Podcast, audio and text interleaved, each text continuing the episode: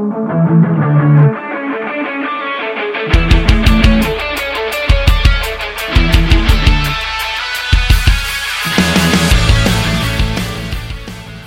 to Triathlonish. This week's episode, Sid has a fun, quick interview with the triathlon celebrity everyone wants to talk to these days. Oscar Award winner for her Netflix movie and Xterra World champ, Lesley Paterson. But first, Sid and I are recapping the last two busy weeks as she traveled to Clash Miami to work behind the scenes and then went straight to Chile for Challenge Puerto Varas. All of that in today's episode.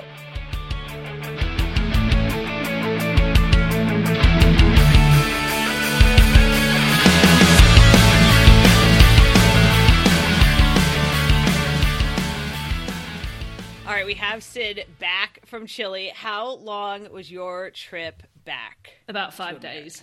Feels like five days. it felt like we were in. I was in Santiago Airport last night, and I already felt like I'd been traveling for about four days, and we'd only had one short flight, and we still had like the nine-hour overnight to Houston, and then the Houston Denver to go, and I felt like I'd been traveling for like yeah, three days. So yeah, it's a bit You of a like it is a bit of an epic haul to get there. Um, it's not, oh, it's not too bad, no, but it is a bit of a it's a bit longer. well, you also left like two weeks ago to go I- to Miami. Yeah, and I think then I you go to was. Yeah. It's really, it's really weird. Yesterday, um, like everyone knows, I've travelled a lot and I flirt from place to place, and I'm always in like somewhere for two weeks or a month and that sort of thing. But I think I definitely noticed being away like this last two weeks with having, like Miami. I had a horrendous flight and trip to Miami, so went for two days pretty much without sleep, and then straight into like the event working obviously I can hear everyone getting out their violins and going toughen up like you I know. just- This was me complaining about yeah. having to go to Nice. Exactly. Everyone was like, Yeah, yeah. uh-huh, sure. Um, but when obviously went straight into the event, was still trying to do my own training, and I knew all that. And then obviously you have um, it's a fair, you know, three flights down to Puerto Varas. Um, but I was I had some luck on that flight, so I'm not complaining on that. And then it's beautiful, but then you're obviously into your own race, and like kind of Right. that sort of different stress and stuff. Um, and just I think like both, even though it was only a half distance. Um, and I felt pretty good. And afterwards, like I didn't really sleep that night. It was like I'd done a full distance. My body was like, "What the fuck have you done?" Um, like, did you, you know, my body was saying, "Oh, I remember this from October when it was Kona and Right, you didn't right. sleep for three days, and we're doing that again." And I was like, "No, no, it's only a half. We're much better now." Um, and then, yeah, we did a bit. Of, we just went to a national park yesterday morning, which was really pretty, just to see some of the area, and then sort of started this epic, you know, Return. short flight, I long haul, heard- short flight. And I think just when you're packing up the bike again and having, yeah, anyway, I was saying, having been away for two weeks, I was like, actually, do you know what? This time I'm ready to go back to my apartment. Maybe you're getting old. I Maybe and that was my other thought of going. Mm-hmm. You are getting old. That's another sign. It doesn't. It doesn't matter that Lucy Byram was twenty years younger than you and kicked your ass and made you feel old.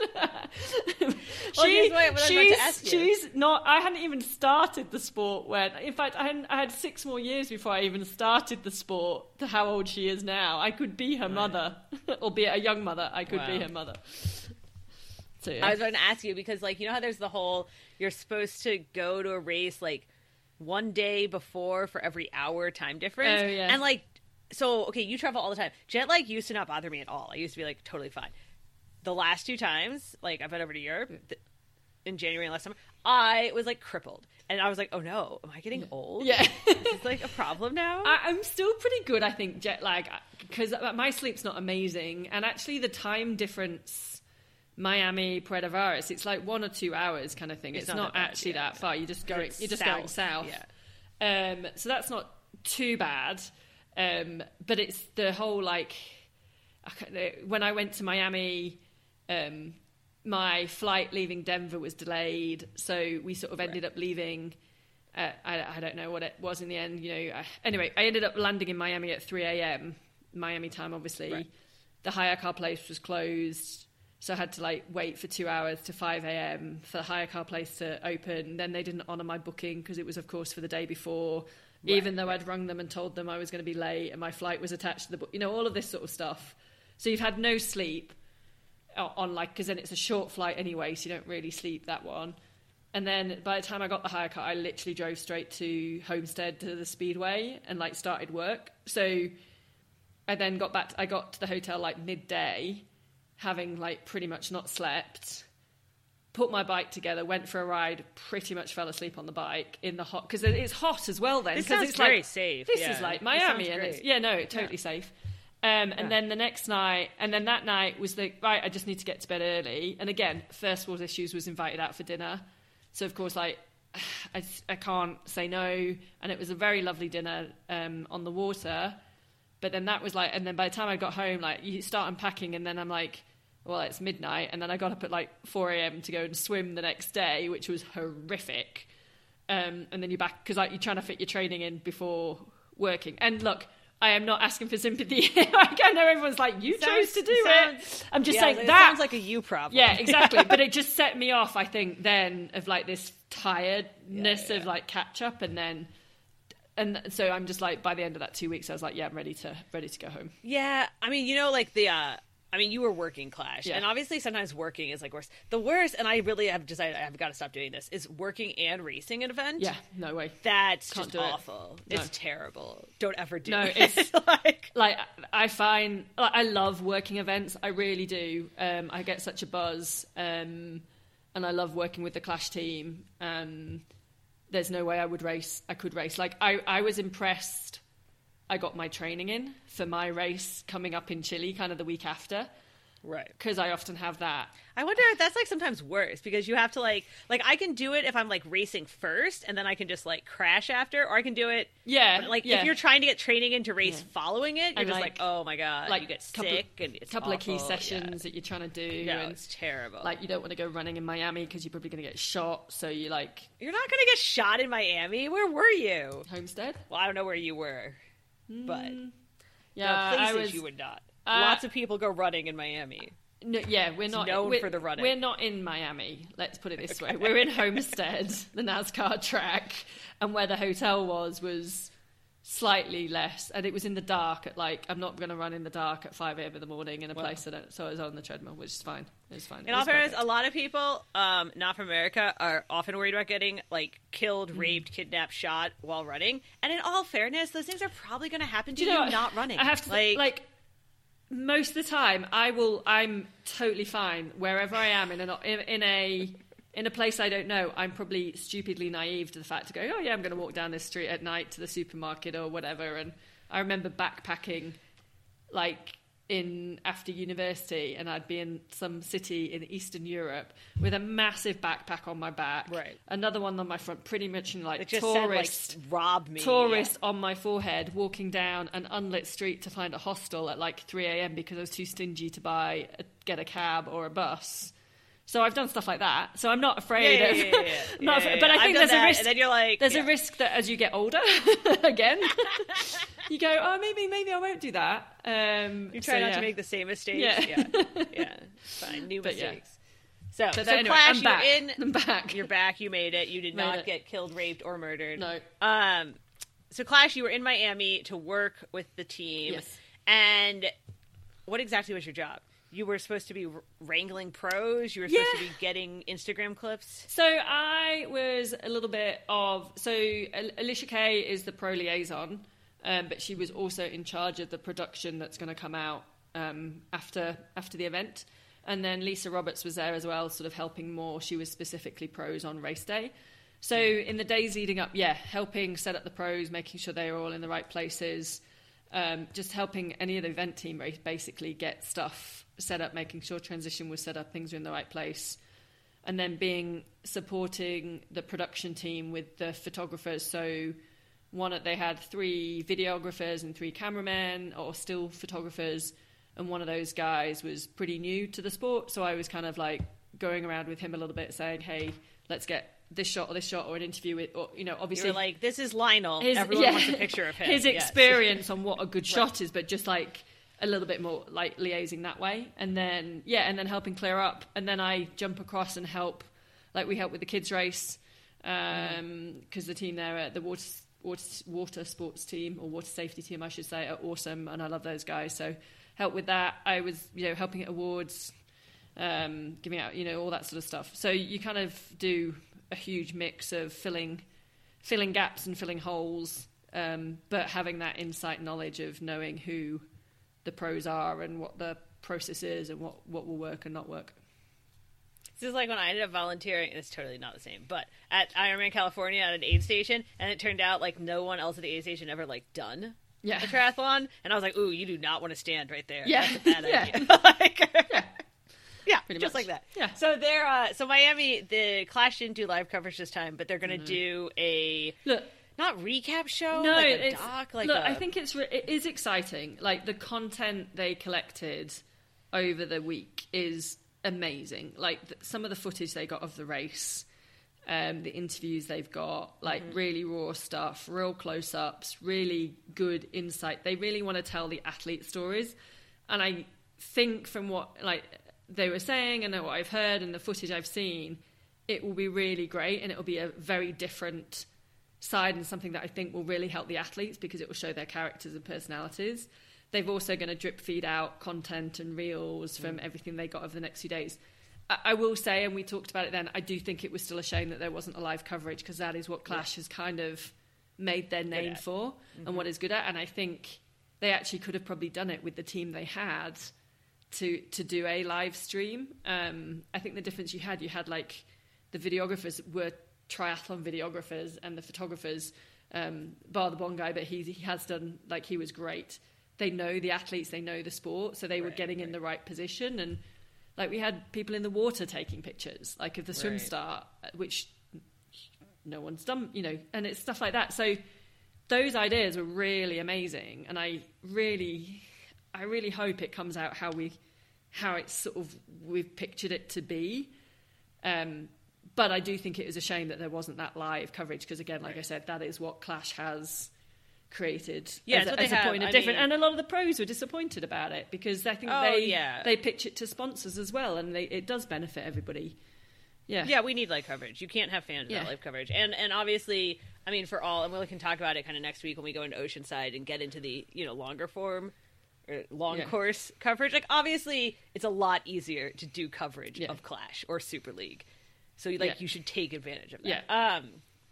Yeah, it'll be interesting to see what they come out with. I gotta say, I am at this peak point of like being super, super over YouTube's and Instagram reels and everyone's uh, got drone footage. I'm just so done. I like can't watch another doc. No, YouTube you see, doc. I'm all for drone footage because I think that's what I think that's Well, what but we I should, mean, like, I think that's what we should be doing in races. Yeah, but that's not. There's a reason that track is more popular than swimming. It's because you can see their faces. Like people want to see the suffering. I saw the suffering of the cyclocross world championships, which was through an but they had the drones really close, yeah, right? Yeah, which yeah. and that's through trees and woods. Like yeah. So- much harder than doing that on a triathlon. I was close. talking about all the drone, like dramatic, Oh, the dramatic training Yeah, shot yeah, yeah. footage Yeah, that yeah. everyone No, no, does that to like yeah, make yeah. their Yeah, yeah. Because like my run around, like my loop around Mm. my neighborhood by the high school, like doesn't look that cool. Yeah. and yet somehow you know. Yeah, yeah. No, I get that. Yeah, yeah. But I, I think drones is what we should be doing for covering the sport because it was eliminate Yeah. eliminate motorbikes and drafting. Oh, you want to get into the whole broadcast Yeah. Mm. motorbikes? Well, here's the problem with drones for live Yeah. coverage. It's just hard. It's hard for transmission, particularly like it's just a different like once you get into the actual technological debate, like it's it Oh, requires uh, a transmitter and an antenna saying- and a camera. Not saying it's So that's easy, like but why it is. It is That's possible. So you can do it for some things, but Yeah. you can't do it for everything. Um. Anyway, But yeah, and the and the TV guys will t- start using acronyms and explain to you all the issues with this, because but they don't like it. They don't want to go to drones.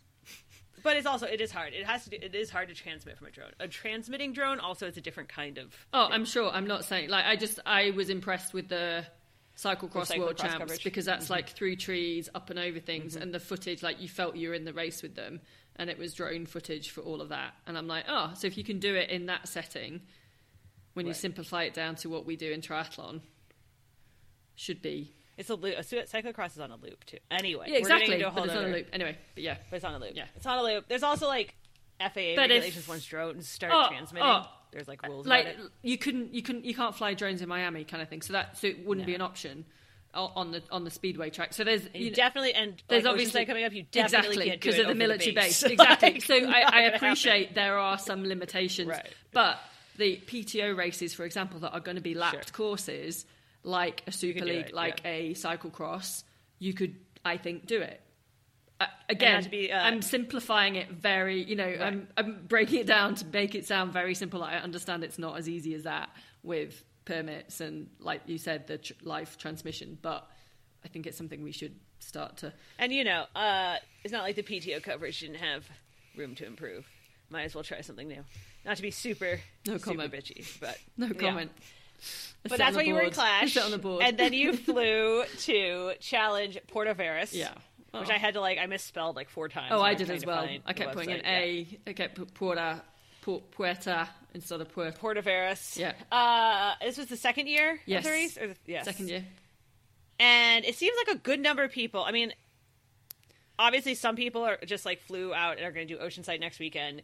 But then so, it seems like a good number of people from Miami went down to Puerto Varas because we had Lucy Byram won her second race in a row. I think she's officially Well- arrived. We're going to have to learn some more about her. Yes. like Yes. find out who she is. And then Tom Bishop uh, went from second in Miami to First, winning. Yeah. Winning. So Chile. the other the other thing to know about this is obviously the challenge, challenge family have a World Series bonus, Right. And Clash races also count for that. count. Right. So whilst it is a bit of a big trip, it was a good way for Lucy and Tom, having travelled over from the UK, may as well add on an extra little bit, get two races that Mm-hmm. qualify them for that challenge family, and they've both scored good points for it. To Yeah, I mean, the people who of the year. target the challenge family Oh. Mm. races, like last year, I think Fenella did and Sam Long did, and they won like. I did it for two. was it? Like, I did it for two years, and it was them? yeah, and I came second both two years. Strange, such a surprise because I always come fucking second. Um, and one time was second by like literally like five points or something ridiculous. Um, and yeah, it was significant. Like I think it was an extra twenty thousand euros at the end of the year for me. Which, when you were, you know, the, a couple uh, of years into your pro career, that's it's pretty significant. the uh that the back when Daytona was still a challenge race, Yeah. Challenge Daytona, one the year I did it, it's like the last race of the year, and so there were a bunch of people who were trying to get the points they needed to stay where they were. Yep. And I went out of transition with someone like we were in fifth, Yeah. both whatever. With someone who needed those points, and man, they wanted it so much more than me because Yeah. I did not need the points. Yeah. They were like, "I need to beat you Yeah. because it's ten thousand dollars." Yeah, exactly. I was like, "All right, man." Yeah, Like- and that I did it. Like I, I targeted the challenge family series for a couple of years, and then uh, the year before last, I think I ended up just through like racing Roth and a few others. I ended up like that fourth, fifth position, and they pay the top five at the end of the year. And I so I raced Daytona. I was like, I need like ideally I wanted to. I needed another spot higher to like bump myself up to third, and I didn't get it, but I still finished top five, and it was still like I mean that's just it's another nice to have. It all helps, doesn't it? But yeah, so Tom and Tom and Lucy, yes, we do need to find out more about Lucy. She Uh, is said- definitely said she's one an to attorney? watch. She studied law at university um, uh, alongside now, but then obviously has put that on the side um, Right. to fully concentrate on triathlon. She's part of the Leeds Leeds setup in the UK. Um, I think she did do a little bit of short course, but not hugely. I don't think you'd know na- her name specifically from short course, but like she is solid across the board. She's a great swimmer. She's a really strong cyclist, and she can run off it as well. Um, she's pretty quiet at the moment, so it's kind of. Uh, uh, um, but it would be nice, I think, to sort of need to get a get a bit more, know a bit more about her because I think she is going to be one to one to Yep. watch. Another another British middle another distance Brit. Yeah. um, over the next couple of years. But um, like the the performance, like she won a couple of races last year in sort of her first year as a pro. But I think people thought, oh, you know, they were they were UK races and maybe sort of smaller or local fields, and where and now she's come over to Miami, had a great race there, and then you know backed it up in um, in Chile again. You know, maybe not massive fields. discredit ourselves myself there, but still some like decent names, and she's had commanding performances. So Yeah. I think she's only going to get better, and as she races, as she races bigger, better fields as well. Like I'd love. To, I think she. Sh- I, I really hope she gets a wild card for the PTO Ibiza race. Um, Ibiza. Uh, uh, oh, Ibiza, because I think it'd be great to see her just in that in that be environment because she can swim. At, she you know she's front pack swimmer. She's really strong on the bike. It's technically top thirty, and right, and like, but Yeah. obviously that's who's going to be top thirty is still kind of up in the air. Yeah. I think she, She's she, now- both she and Tom like elevated themselves. Yeah. these last so two Tom Tom's rankings, now yeah. Tom's now gone up to thirtieth, Like 30, and. Lucy's gone up to twenty eighth. She's still I'm just ahead of her. You're just ahead of her? Which is also crazy, isn't it? Like, The rank- she I well mean, and yeah. truly beat me, but then all my rankings are based on full distance races. So I'm like, well, it's also this is where it's like, can you really compare? This is the whole ranking system. long thing. course This and short why- course? Like, I don't really do short course, and I'm saying short course as middle distance. Like, I don't really Right. do it, but anyway, yeah. Maybe your future's in Ultraman. Sid. No, that is not happening. Again, not happening. Um, I will plummet. Obviously, I will plummet off the rankings as soon as May rolls round and my 12 month rolling average uh, gets uh, disappeared. But I'm claiming it for the moment. Well, I was going to say is like obviously like this is I a ranking system is not flawed just because people are arguing about like who should be higher than other people, right? Like that's kind of what you Yeah. want, and right? That's like that's Yeah. fine. Um, obviously, now that we've had a few races under the new algorithm, algorithm's not even the right word, like calculation, because Yeah. you can do it yourself now. Um, we're able to see kind of what you know you can like Yeah. compare races right you can see like who what's worth more what's not worth more like who's doing And- better and i think we're still kind of getting our heads around it but it is a lot not clearer but a I lot think more it's just like it, it, it is is what what it it is is, now. Yeah, I think like like I'm totally okay with that. Like I'm not I'm not I'm never going to score great in half distance races and yeah. whoever does and not moves with at- that attitude whoever does and moves up the ranking that's great. But what i like and what i and i think it's reflect it's rewarding the good performances and the good races. Like lucy and tom have now been rewarded for the two their two races they've done um, and they've moved up the rankings. Like but what i like but about that it like replaced races that weren't as good for them right? Yeah. Is the other thing. True Yeah. true. But what i like about it is that you there's no there's no black magic. There's no y- you can see what the points are and so you can't argue. Like and we develop and the athletes developed it. So it's like we can't you can always have a debate about oh well, it doesn't you know this person is better and that always changes with context of um, yeah long distance or half distance but we designed it so it is what it is what if i i actually don't know if i have this coding ability anymore i used to uh, i could build a calculator on triathlonish so people can plug in the results and Yeah. see what points they're going to be I'm sure that. Well, like, I think that's what some of the like because there's, what- there's some some, are doing, other podcast try sites, yeah that are like literally putting out the points yeah, before the PTO and stuff. But they could just they could just put it as a calculator. You know how you can make those like calculators where you like plug in like your Yeah. am I gonna what is my Ironman time gonna be? And you just like plug Yeah. in different things. yeah. So yeah, And then you're like, oh, see, I don't need to race. It yeah, says I'm exactly. great. Yeah, Yeah. but having said, Lucy, I think is a name to watch for the next few years. She's super young. She's 23 years old. Um, Tom as well. I mean, just like I just like my mind is blown. Like Tom had that such that aggressive year where he Mm-hmm. was pulled from pillar to post by British Triathlon in trying to get points for them to qualify a third athlete for the Tokyo Olympics, Right. Which was never going to be him, even if he managed to get the points, because I think they were going to send. The, the idea was to send Alistair Brownlee. He like raced his heart out. I think burn got burnt out in more ways than one, and has now, you know, gone. All right, I'm done. Moved to long distance, and like I love how he races. He races Yeah. hard off the front. He rides off the front. He hangs on on the run, and it will be, you know, Yeah. it's it'll take a special runner as it did Jason West's run in Miami, and uh, Hansen was trying to close down, but he but Tom had put in such an impressive bike, sort of thing, that he's going to be hard to hard to catch. Uh, the other big race this past weekend, which I guess you probably didn't watch because you were racing, was in Lanzarote. I, no, I did watch. Well, I didn't watch. Oh, I saw the results. I tracked. No, because they were a day ahead of us because they raced on a Saturday, Oh. so we could watch. So I was gonna say, not that you could watch any of the races this weekend, No, unless you had like the iPhone link in Spanish for Yes. uh, Puerto Varas. There were no wa- there was no watching, but Anne Haug uh, Yeah. in Lanzarote. Now Lanzarote, it's a weird it's a weird one. I mean, for us from America, it's like what what are you talking about? But it's like a big one for the Europeans because a lot of them do training camps and then they kind of like open it up, open the season The Euro- like a tr- like a The Europeans love it as a training camp. Like I think the Brits just like it because it's hot and it's sunny and it feels like an exotic island. Like yeah. I'm gonna I'm gonna get shot down by everyone now. I did a two week training camp there on my own, and then I did race the Ironman there. It does make you strong and it does make you tough, but it's an island and it's boring as.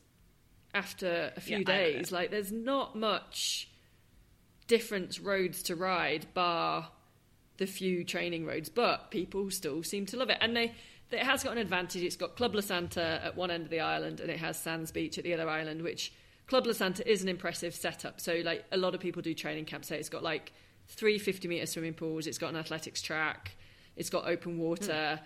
You know, it is set up, and I think they've just built themselves off that. And then the history of having triathlon races there, um, 70.3 Lanzarote. And I, I think as well, it was a lot of people used it pre Kona because it's as training camps because it's the conditions are That makes sense. Very similar. I totally get doing Yeah. a Kona camp there. it's lava, like- it's windy, Yeah. it's hot. Yeah, it's yeah, it's relentless. Yeah. But uh, in March, I'm like sitting here and it's pouring rain Yeah. outside. I think it's snowing outside. It's like, what are you getting ready for in Lanzarote? Whatever. yeah. Yeah, it's fine. Uh, but it's a big one for the Europeans. Offer often like a big test kind of to start the year. Like last year, um, I think it's where a lot of people first noticed that Kat Matthews beat Anne Haug. Yes, um, did. Out, by- uh, like it was like, oh, Yeah. And so Anne this year won it. She won it by a lot. She won it by like ten minutes over India Lee. Mm. Who's who's no good. slouch, exactly. Right, Yeah. pretty good. Yeah. Um, and everyone's obviously really impressed with Anne's run because she ran what 116. one sixteen. But the thing is, like Anne could always run. Anne also biked really fucking fast this time. Mm-hmm. under the mm-hmm. radar. Mm-hmm. I mean, again, Anne does spend a lot of time in Lanzarote. That is her like second home training base. Like, uh, there's quite a, a lot of the. So Club La Santa is, I think I get this right, is Danish owned originally, and maybe still is. So a lot of the, that's why a lot of the Danish athletes hmm. go there because there's that connection. Um, Anne Haug's obviously got relationships with them and has been been there for years, and um, Tim Don and those guys. I think they're Sands Beach, whatever it is. So there's so the people, I guess, from that, you know, Annie knows the roads, she knows the course, she's ridden them a lot. But I, I think this was Anne Haug firing warning shots to say, "You guys wrote me off last year. Um, don't kind of don't do that. Don't Right. write me off. Right, Like I everyone's was, the, you talking about, I was the Ironman yeah. World Championship champion at one point. Um, and I think Right. she's, I think she said it herself. You know, she got COVID in Miami two years ago, and I think really suffered with it. And now it's taken her two years to actually go. I'm starting to feel like my old self again, and the energy levels are back. I think. Dude, I have been. I, I had two months of like. I was calling it medium COVID because it wasn't Yeah. like long COVID yet, Yeah. but it was not short. And I definitely feel like I still had ups and downs since Yeah. then and whatever. Um. Oh yeah, warning shots. Uh, well, I was thinking about that because everyone, everyone's all like, "Oh, Kat's coming back." Well, you know, when there she has like the splashy PTO doc, and I love Kat Matthews. I'm not, and then we're all like, "Lucy's not hurt this year," so she might be. Who, whoever knows with Lucy. And then we're like, "And Chelsea's like going to be fully informed," and, and then we're all like talking about all these new names, and then of course we're like, "Oh yeah," and also, And- Haug. Uh, Daniela Ryf, never Right, like right. no one's heard of her yet this year, but like God forbid you write Daniela off again, and we'll all see a performance like she did at St George at Worlds last year, and be like, "Yep, not going to do that ever again." like, no. yeah, and then So yeah, it'll be an interesting year. yeah, Yeah. for sure. Well, Oceanside is coming up, so the first I was gonna say. that's when the first uh, first uh, battles are going to be drawn. Yeah, it's kind of. I mean, obviously here in the U.S., uh, it's sort of like the start of the season. I know for a lot of the Australian New Zealanders, it's like the end of their season, Yeah. and then they're coming over to the They, U.S. they come like, over for they come over for Yeah. Oceanside party in California, and then they like kind of stay and do a few races Yeah. while they're here. Um, but it's also. I mean, we'll talk about it more next week because it is. I mean, it's a huge start list. There's you counted it. What it's 72 men yeah. who lined up to race against Jan. Yeah. this is what I, this is the Jan effect. This is like whenever Ironman says pros don't have an effect on our bottom line, people don't sign up when, just because of pros. We should be like, uh, The Jan effect. Yes, the Jan exactly. effect.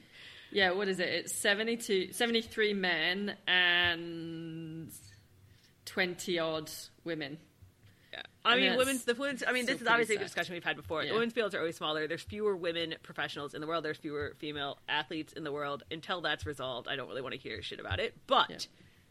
but every man obviously signs up to race Jan, and then the women's field is actually like quite intense. It, it is. And the other thing, going back to like our reference on COVID, I think women take their health more seriously Well, as well. that too, if they're yeah. not 100% and they've got health issues, they back off and rest. Whereas I think men just, like, they were bo- boys, boys, now it's making me sound old again. sounding like their mother.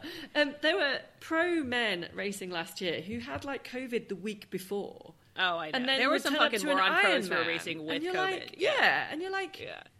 You are anyway. That's a whole nother. Anyway, That was the whole other So, joke, right? yes. Like, how many pro triathletes Yes. have long COVID? All of them. all of them. yes.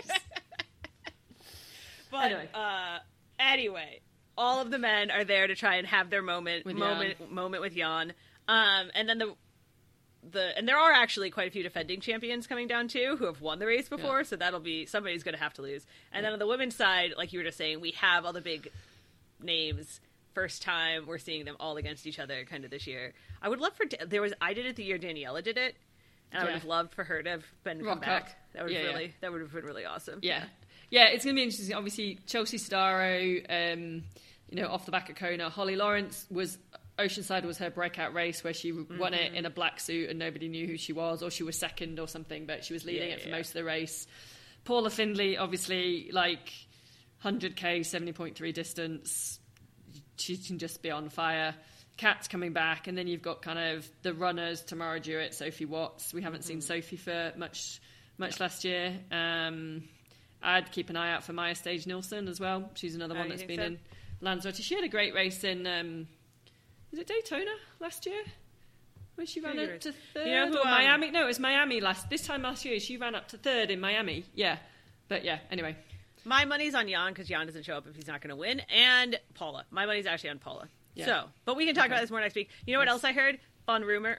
Uh, Taylor Knibb will be doing the commentary. So there you go. That's exciting. Or some of the commentary. They have her doing commentary. Oh, I didn't hear that one. Didn't hear that. Yeah. Huh. Interesting. All right. Well, Yes. you should get some sleep. I should. Probably. I've known it. I've got like, I've had like today. We landed at like I don't know whatever it was, nine a.m.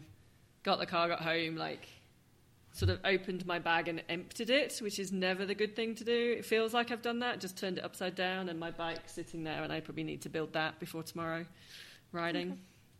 okay. I got HelloFresh delivered, and I'm blatantly going to order a pizza.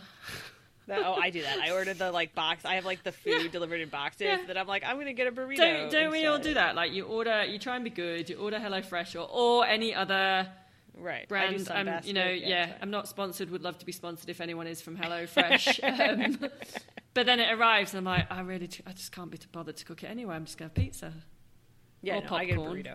Yeah, because I live in California, Yeah. so obviously I'm going to get a burrito I have a pizza place. Like literally, I can throw, throw my yeah stones throw across the street. All right, well, Sid's going to go Yeah. get her pizza, Yeah. uh, and we will be back next week. All right. Thanks, Kelly.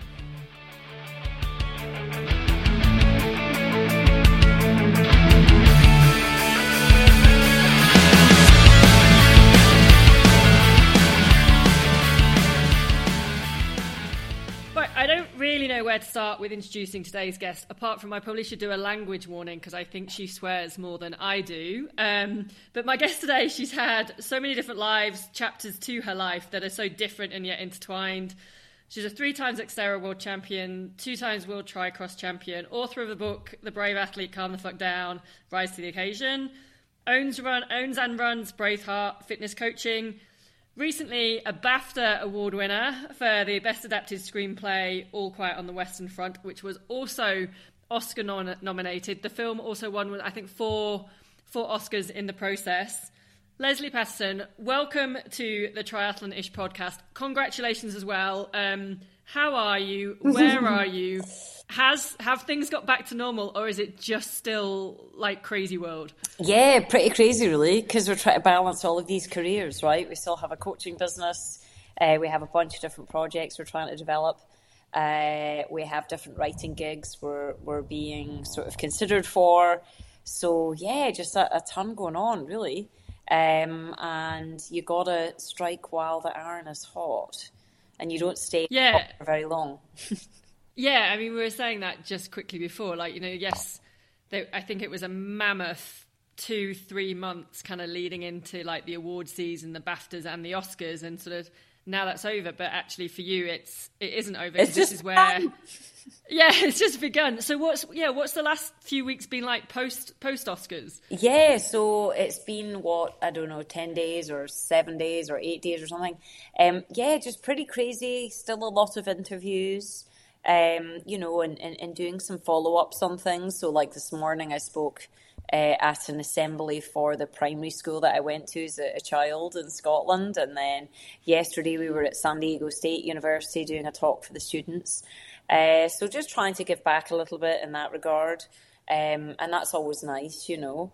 Um, so there's that piece of it. And then, of course, you know, taking a lot of meetings um, in terms of we call them generals, and that's where you know your manager or agent will set up a lot of meetings around town, just so that you can get known by the bigger executives or the studios or production entities, um, so that they can either look at projects that you already have going or consider you for some projects that they might be developing. Um, so yeah, just kind of lots of meetings, lots of pitches and then you're just trying to sort of think about you know the juggling of the business basically yeah now i mean you've been living in la and obviously been in the film industry for a while but have the with the last few months what you're expecting were you prepared for the chaos like the overwhelmness yeah i don't you know everything? i don't think you can be prepared for it in a way because you you never know yeah. like how your film is going to take off, and this took off way more than I think anybody anticipated. So you're kind of thrust into this massive limelight. Um, and then you're you're you're all of a sudden around sort of the biggest names in the business, um, which is incredible. Uh, so, but I think that through my years of sport, like I, I have a lot of confidence, or, or, or rather, not confidence, but I kind of hold my my head up high you know, this is who I am, this is where I'm at, take it or leave it. Um, I'll talk to anyone. Uh, that was one of the things that you know we had Netflix behind of us, uh, uh, the the film, of course. So in terms of our campaigning and you know question and answer sessions and talking to people, I think they were quite shocked that you know I can walk into any room and I'll go up to anyone and just you know have a chat. Um, so that was cool, uh, and I really loved that part of it for sure. So it's it's been exciting, overwhelming, emotional, devastating, highs the highs, you know, lows of the lows. You, have kind of had the the whole Hollywood story just like in the last few months of going through all those ups and downs, and I can imagine the um, your endurance sports background is probably your training probably put you in a pretty good place stamina wise for all the jet setting and oh, yeah. podcasts and meetings. I mean, I think every time I looked on your Instagram or I, I, was actually to be honest I was amazed you always replied pretty much instantly to an email that I sent. And I'm like you're just in a different time zone then you're like you were in London you were back in the States you were you were all over the place. Um, I have to ask a question. Your dress was absolutely stunning at the Oscars. I loved it. Has what's that been like? Like just totally bad. is it literally as like bananas as it seems it people totally coming is. up and saying please wear our dresses. I'm not kidding. It is like yeah it's what you think it is and more. Um, so I um, had spoken on uh, BBC Radio 4 Women's Hour just after I had the yep. nominations, and I said, uh, you know, I don't have a dress, you know, uh, and I did that deliberately because I knew people would probably reach out, and I, I you know, uh, a couple of guys reached out that have a couture label in London um, called Kolchagov Barba and they reached out to me and I had a call with them and they're amazing. They're like so lovely and I love their style and they were just so open and heartwarming and up and coming and and I said, Great. They said, Oh, we'd love to do it for you. So and I said, Well actually I've got the BAFTAs as well, would you help me with that? So they gave me the dress for the BAFTAs and then we designed that whole dress Amazing. for the Oscars. So there was like fittings, and we did drawings and samples. So you, and... so you were able to have a, a pretty big say. Yeah, oh yeah. I said this oh is what gosh. I think I want, um, and I gave them sort of examples, and I I sent them a little picture of a stick drawing. a stick drawing that was like totally rubbish. I was like, oh my god, this is absolutely shocking. And they had a good old giggle about that. You're like, this was actually done by my like six year old niece. It's oh, not mine. God, it's just yeah. she helped me out. Like trying to. That's how bad it was. Um, so yeah, like I sent them drawings and everything, and they came back with like swabs of material and what about this and what about that and drawings and and, um, you know, obviously the BAFTAs have got a ton of coverage for their dress there. They love that and all the rags. Yeah. Um, and then the Oscar fitting, they flew out to LA from London and uh, got a room at the Four Seasons. And no, this is this is just bananas. So they got a room, room at the Four Seasons, and then of course the BBC and ITV were wanted to film me plus the Daily Mail with a photographer. So here I am. I'm like literally driving down Beverly Hills and Rodeo Drive on the way to the Four Seasons to have my dress fitting for the Oscars with all these. There was, it must have been like 20 people in the room, pictures, Oh cameras, and I'm like, this is absolutely nuts. Um, yeah, it was, and, and one of my one of my good friends who who you know is is very well to do. She bought me a um, facial um, at a really famous place where she only does like the big A-listers, you know, and that was like properly Rodeo Drive experience, you know. That was like what the hell. So it, the whole Oh the whole thing was like you're in this dream, you know. It Yeah. it was that was really fun. A little bit different from uh, upbringing in Scotland and then the mud and grime of Xterra racing. I can imagine you've like, but, but I mean, actually, I'm, I'm going to jump forward now because a lot of your life has been sort of two extremes from some expe- extent. Like, I know you were like the youngest of four, but you you played rugby, so there's your your dirt and your mud, and then you did ballet as well, and then you did arts and theatre studies, but you always had Triathlon. the triathlon, the sport. So you've always yeah. balanced these two, haven't you? Yeah, totally. And, And I- have you found them kind of yeah? I used to think they were. I. I used to think they weren't, and then I realized that actually that's why I'm successful at both, is because I do Yeah. both. Um, and my husband, of course, is a psychologist by training, and he used to really sort of be supportive of the fact that I had a lot of other things going on, and that's actually what kept me almost mentally healthy.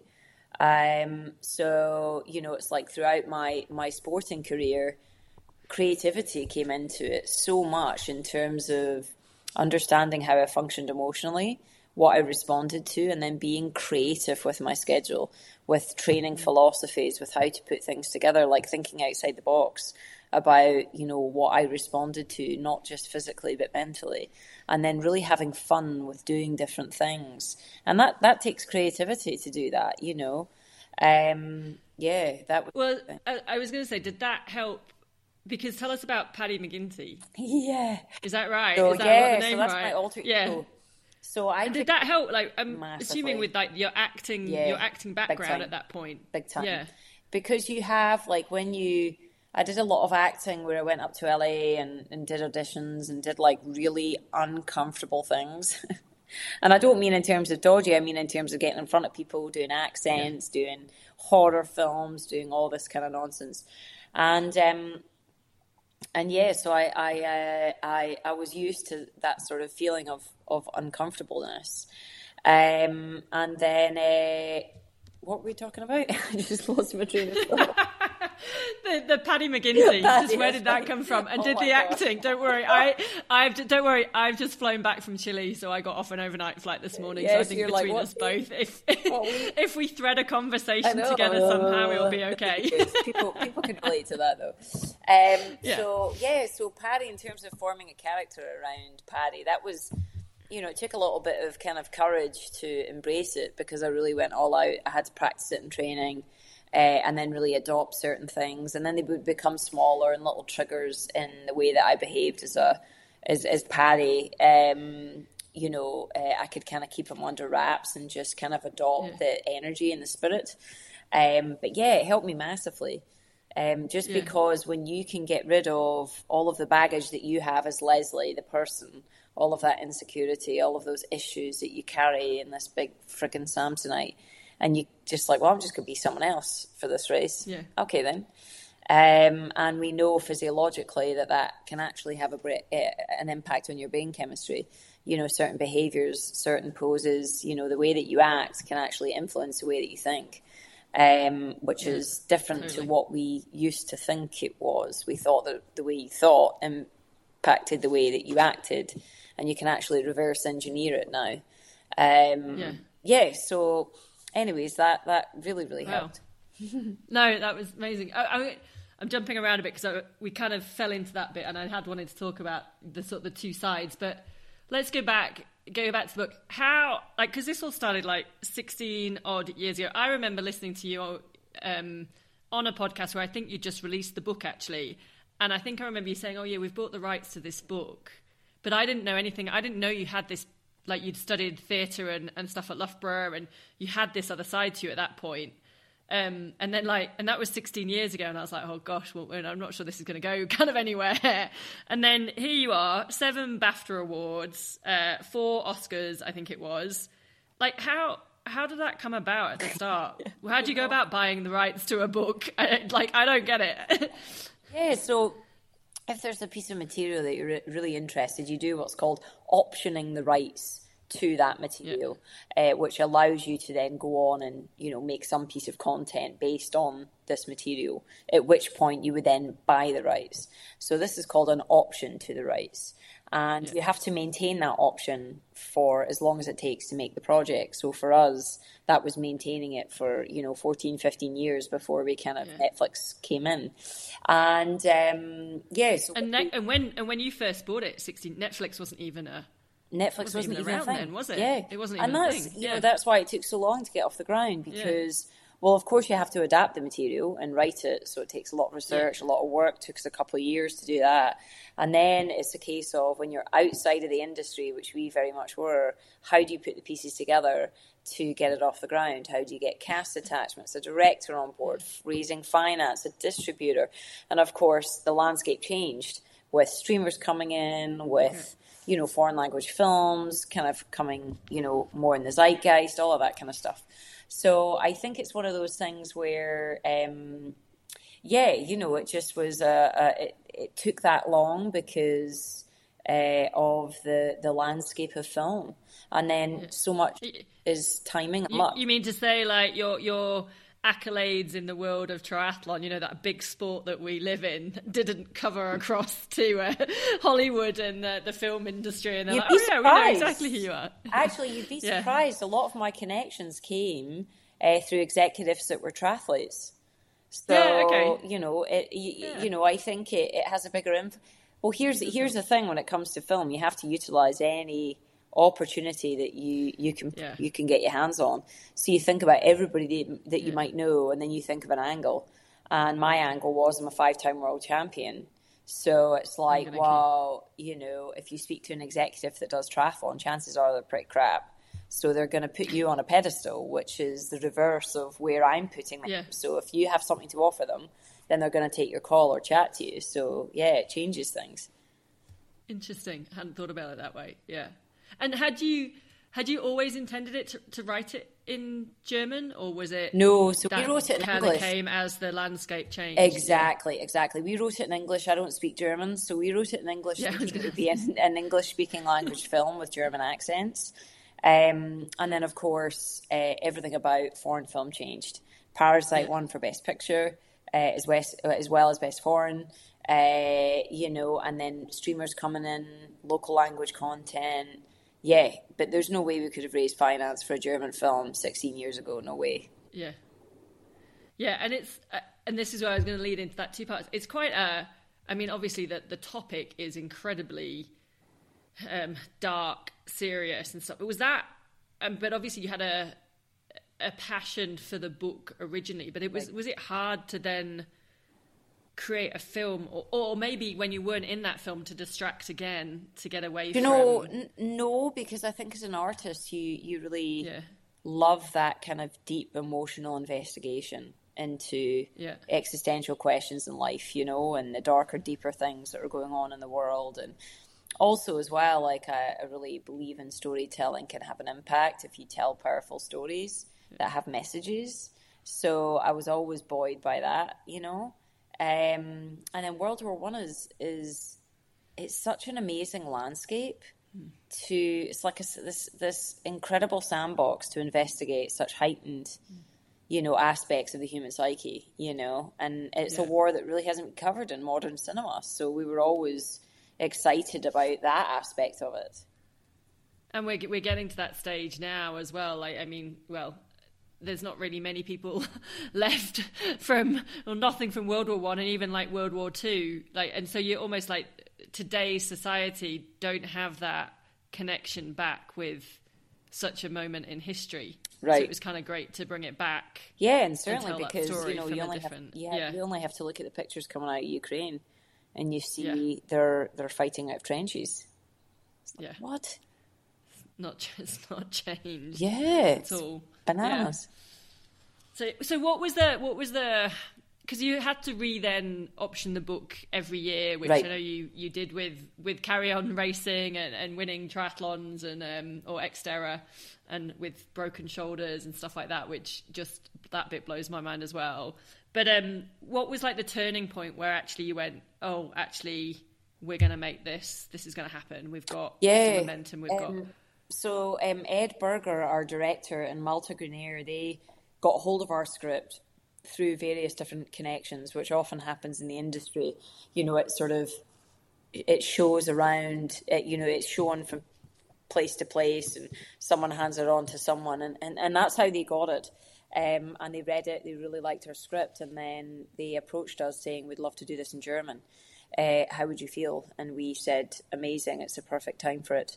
And then uh, Edward, as a director, is really renowned. He's an amazing director, obviously, and uh, German, and well, he's actually Swiss, but lived in Germany. Yeah. And um, yeah, so like, it's amazing you got all of this time uh, thinking that you're on the right path, thinking that, that you have the right pieces together, and then you don't realize how wrong they were until you have the right thing and then you're like, Yeah. oh my god, this is so right, and you can just feel it. And immediately we presented it to uh, at a film market, which is where you sell films, and there's different buyers there, and uh, all the major players were there, and uh, Netflix just were desperate to get a hold of it.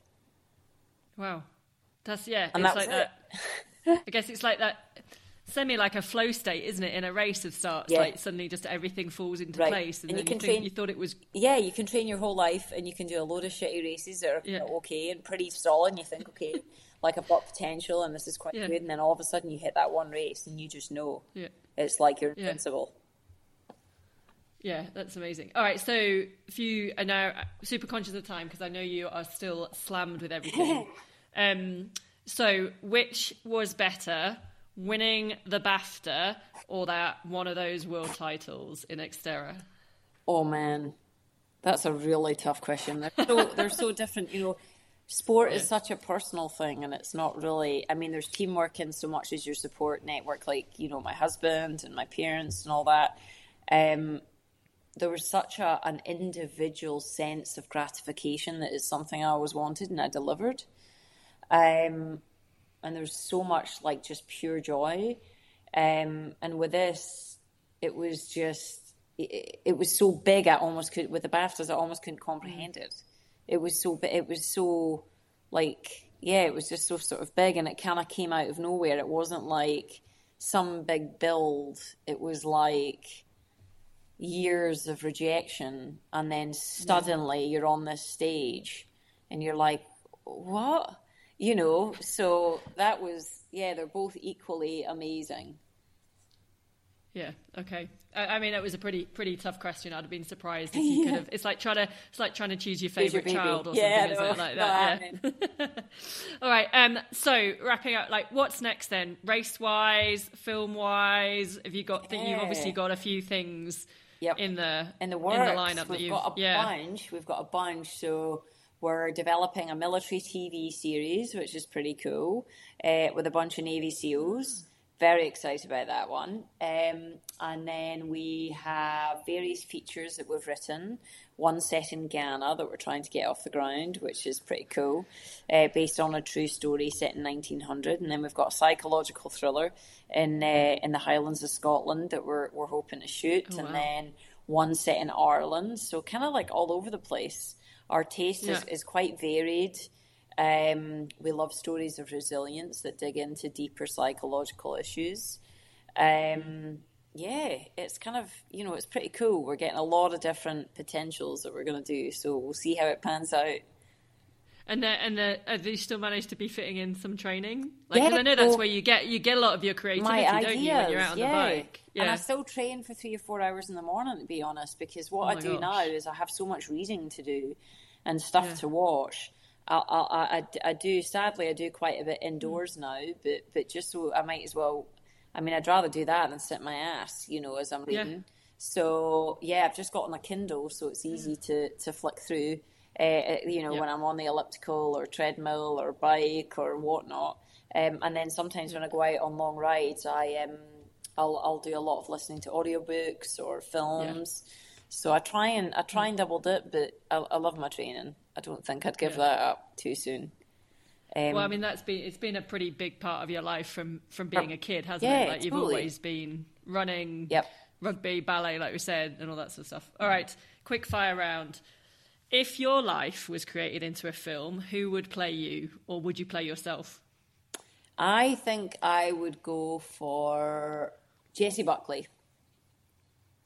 Uh, okay, and then who would play Simon? Who, or, or, or rather, do you have a Hollywood crush now? like, who would you Oh, put? Mine, mine, mine is Ewan McGregor. I think Yeah, that would be that's a good That's call. a good one, isn't it? I know because he's Yeah, Scottish and all. I would love to meet him. Yeah, he's pretty good. Um, uh, this uh, obviously we're going to catch up a few weeks ago, but did you had you prepared an Oscar speech just in case? What's the protocol around that? Do you kind of Yeah, do you know what? You get forty-five seconds. So there's not much time. I know. And there was And then they start like clapping you off. Yeah, totally. And and our director, who was a co-writer, he would have done the majority of the talking. So Yeah. I probably would have left with two sentences. So I had my two sentences ready, thought I was going to deliver them, and uh, yeah, that was that was pretty tough. But I have to say, it's the it's the first time I've watched the Oscars purely on the hope that you were there, what, ready to win. So I was, so I was, uh, yeah, I watched the watched the whole thing. No, I, I was gutted for you, just like from all the hype from the Baftas and stuff. And like you said, it must it was such a high, and then, but I mean, and I don't know, is it? It's obviously you can celebrate with the fit the whole film for the number of um, awards you Right. did win. But I don't know. Is it? Does it feel still like oh we didn't get It's the one that- difficult, yeah. I mean, I do because I'm an athlete. I'm very competitive, Yeah. so and we really believed that we were going to win it. Actually, Oh. and, I mean, we really did. Even although the polls showed that we were pretty equal with women talking, I I just had a sense that we were. Um, but you know, with winning best international film, that's a little bit like best picture in a way. So in many Yeah. ways, you could you do share it, and it was Yeah. the most awards for a Netflix film ever. So Yeah. No, that was, you know, so there's so many massive positives. So just you know, as we move away from it, I mean, I was devastated on Monday, but as we move away from it, like I'm, I'm get, I'm at peace with it, and you know, it is, you know, it's an amazing stepping stone to now get the career off the ground, and that's the goal. It's to do Yeah. great work, you know. Yeah, no. So I guess again, it's like that, how you deal with a a race disappointment, isn't it? You kind of give yourself the twenty four hours or Yep. whatever to The cry, me, scream, and then shout like, the plays and worries me, and then go, okay, we got to move on. Yeah. Um. Okay, and this question was before, but we'll change it slightly. I was I was going to say, are Scotland going to win the Six Nations? I will rephrase that in the rugby to say, how satisfying is it that Scotland finished above England? In the Six Nations rugby, Very or were you able to follow it? Come on now. I thought you might like that one. No, absolutely. Well, it's great. It's what I mean because they've kind of been behind Yeah. for so long. It's just I know. to see them excel and get the confidence Yeah. back, and you Yeah. know, always, always proud. It's such a good sport. Tits. Yeah. Um, okay. What one question, and I'm probably setting myself up for a fail here. What one question are you bored of answering out of all your interviews over the last however many months? Probably what inspired you to to to, to, to, Yeah. to pick up this book. I'm pretty bored of that question. Fair enough. Wow. Yeah. All right. Fair enough. All right. And then the flip side of that, um, is there one question that people haven't asked, but you would have liked to have been asked? Hmm. God, that's a really difficult one. Um, Yeah, I didn't pre-warn you on that one. Bloody hell, that's a one, that one. one. how much? How much? How much chocolate do I eat? I don't know. Yeah, yeah, yeah. How much chocolate do you eat? All right, okay. What actually? This is a good question then. What is your go-to chocolate? Oh, I like a bit. This is Because going to be mine's terrible. dairy milk, Mine's dairy dairy milk buttons. but it's English. The giant chocolate. That's Giant mine. chocolate giant buns. chocolate buns. Oh, Oh, my god. no. But it have to be. I get. I literally whenever I have to fly through London, Yep. and I literally stockpile Yep. WH Smiths. Yep. And then anyone flying out from the UK. Oh my god, that's it. I love those, and then I also I do love my Milky Bar buttons too. So if I could have okay. a bowl, it would be filled with both. There you go. I've got. I have got a packet of the dairy milk in my cupboard. I've just remembered Oh, that yeah, I've been like buggers. saving. Go have that now, and you can think of me while you have them. US chocolate's just not Not the same, the is it? Really, it's not cricket. not the same. No. Anyway. Anyways, All right. great. We will leave it there. I will let you go. Thank you so much for your time. I know you're you're ridiculously busy, and I'm sure you've got you got a whole host of things. But it's been so amazing to watch just the hysteria and well, and just the film, and be like, oh my gosh, like she does triathlon, and that's incredible, and find out all this other stuff about, and see you on like, and I still obviously watch the BBC, so see you on like the breakfast TV and. Radio 4 and all those programs. It's been amazing. So, yeah, congratulations. Thank you for your time and all the best for, uh, yeah, the next few years. And what's Wicked. next. And with hopefully you. That, Good luck hopefully with. that Oscar will, will come through. Oh, it will. Do you worry? It will. And if it doesn't, well, hey, listen, it's all about the work. You know what it's like. You love the work. Yeah. That's it. And I'll, uh, I'll, I'll, send some chocolate buttons your way when Please I do. next come back from the UK. Yes. Awesome. All right, my dear, great to chat.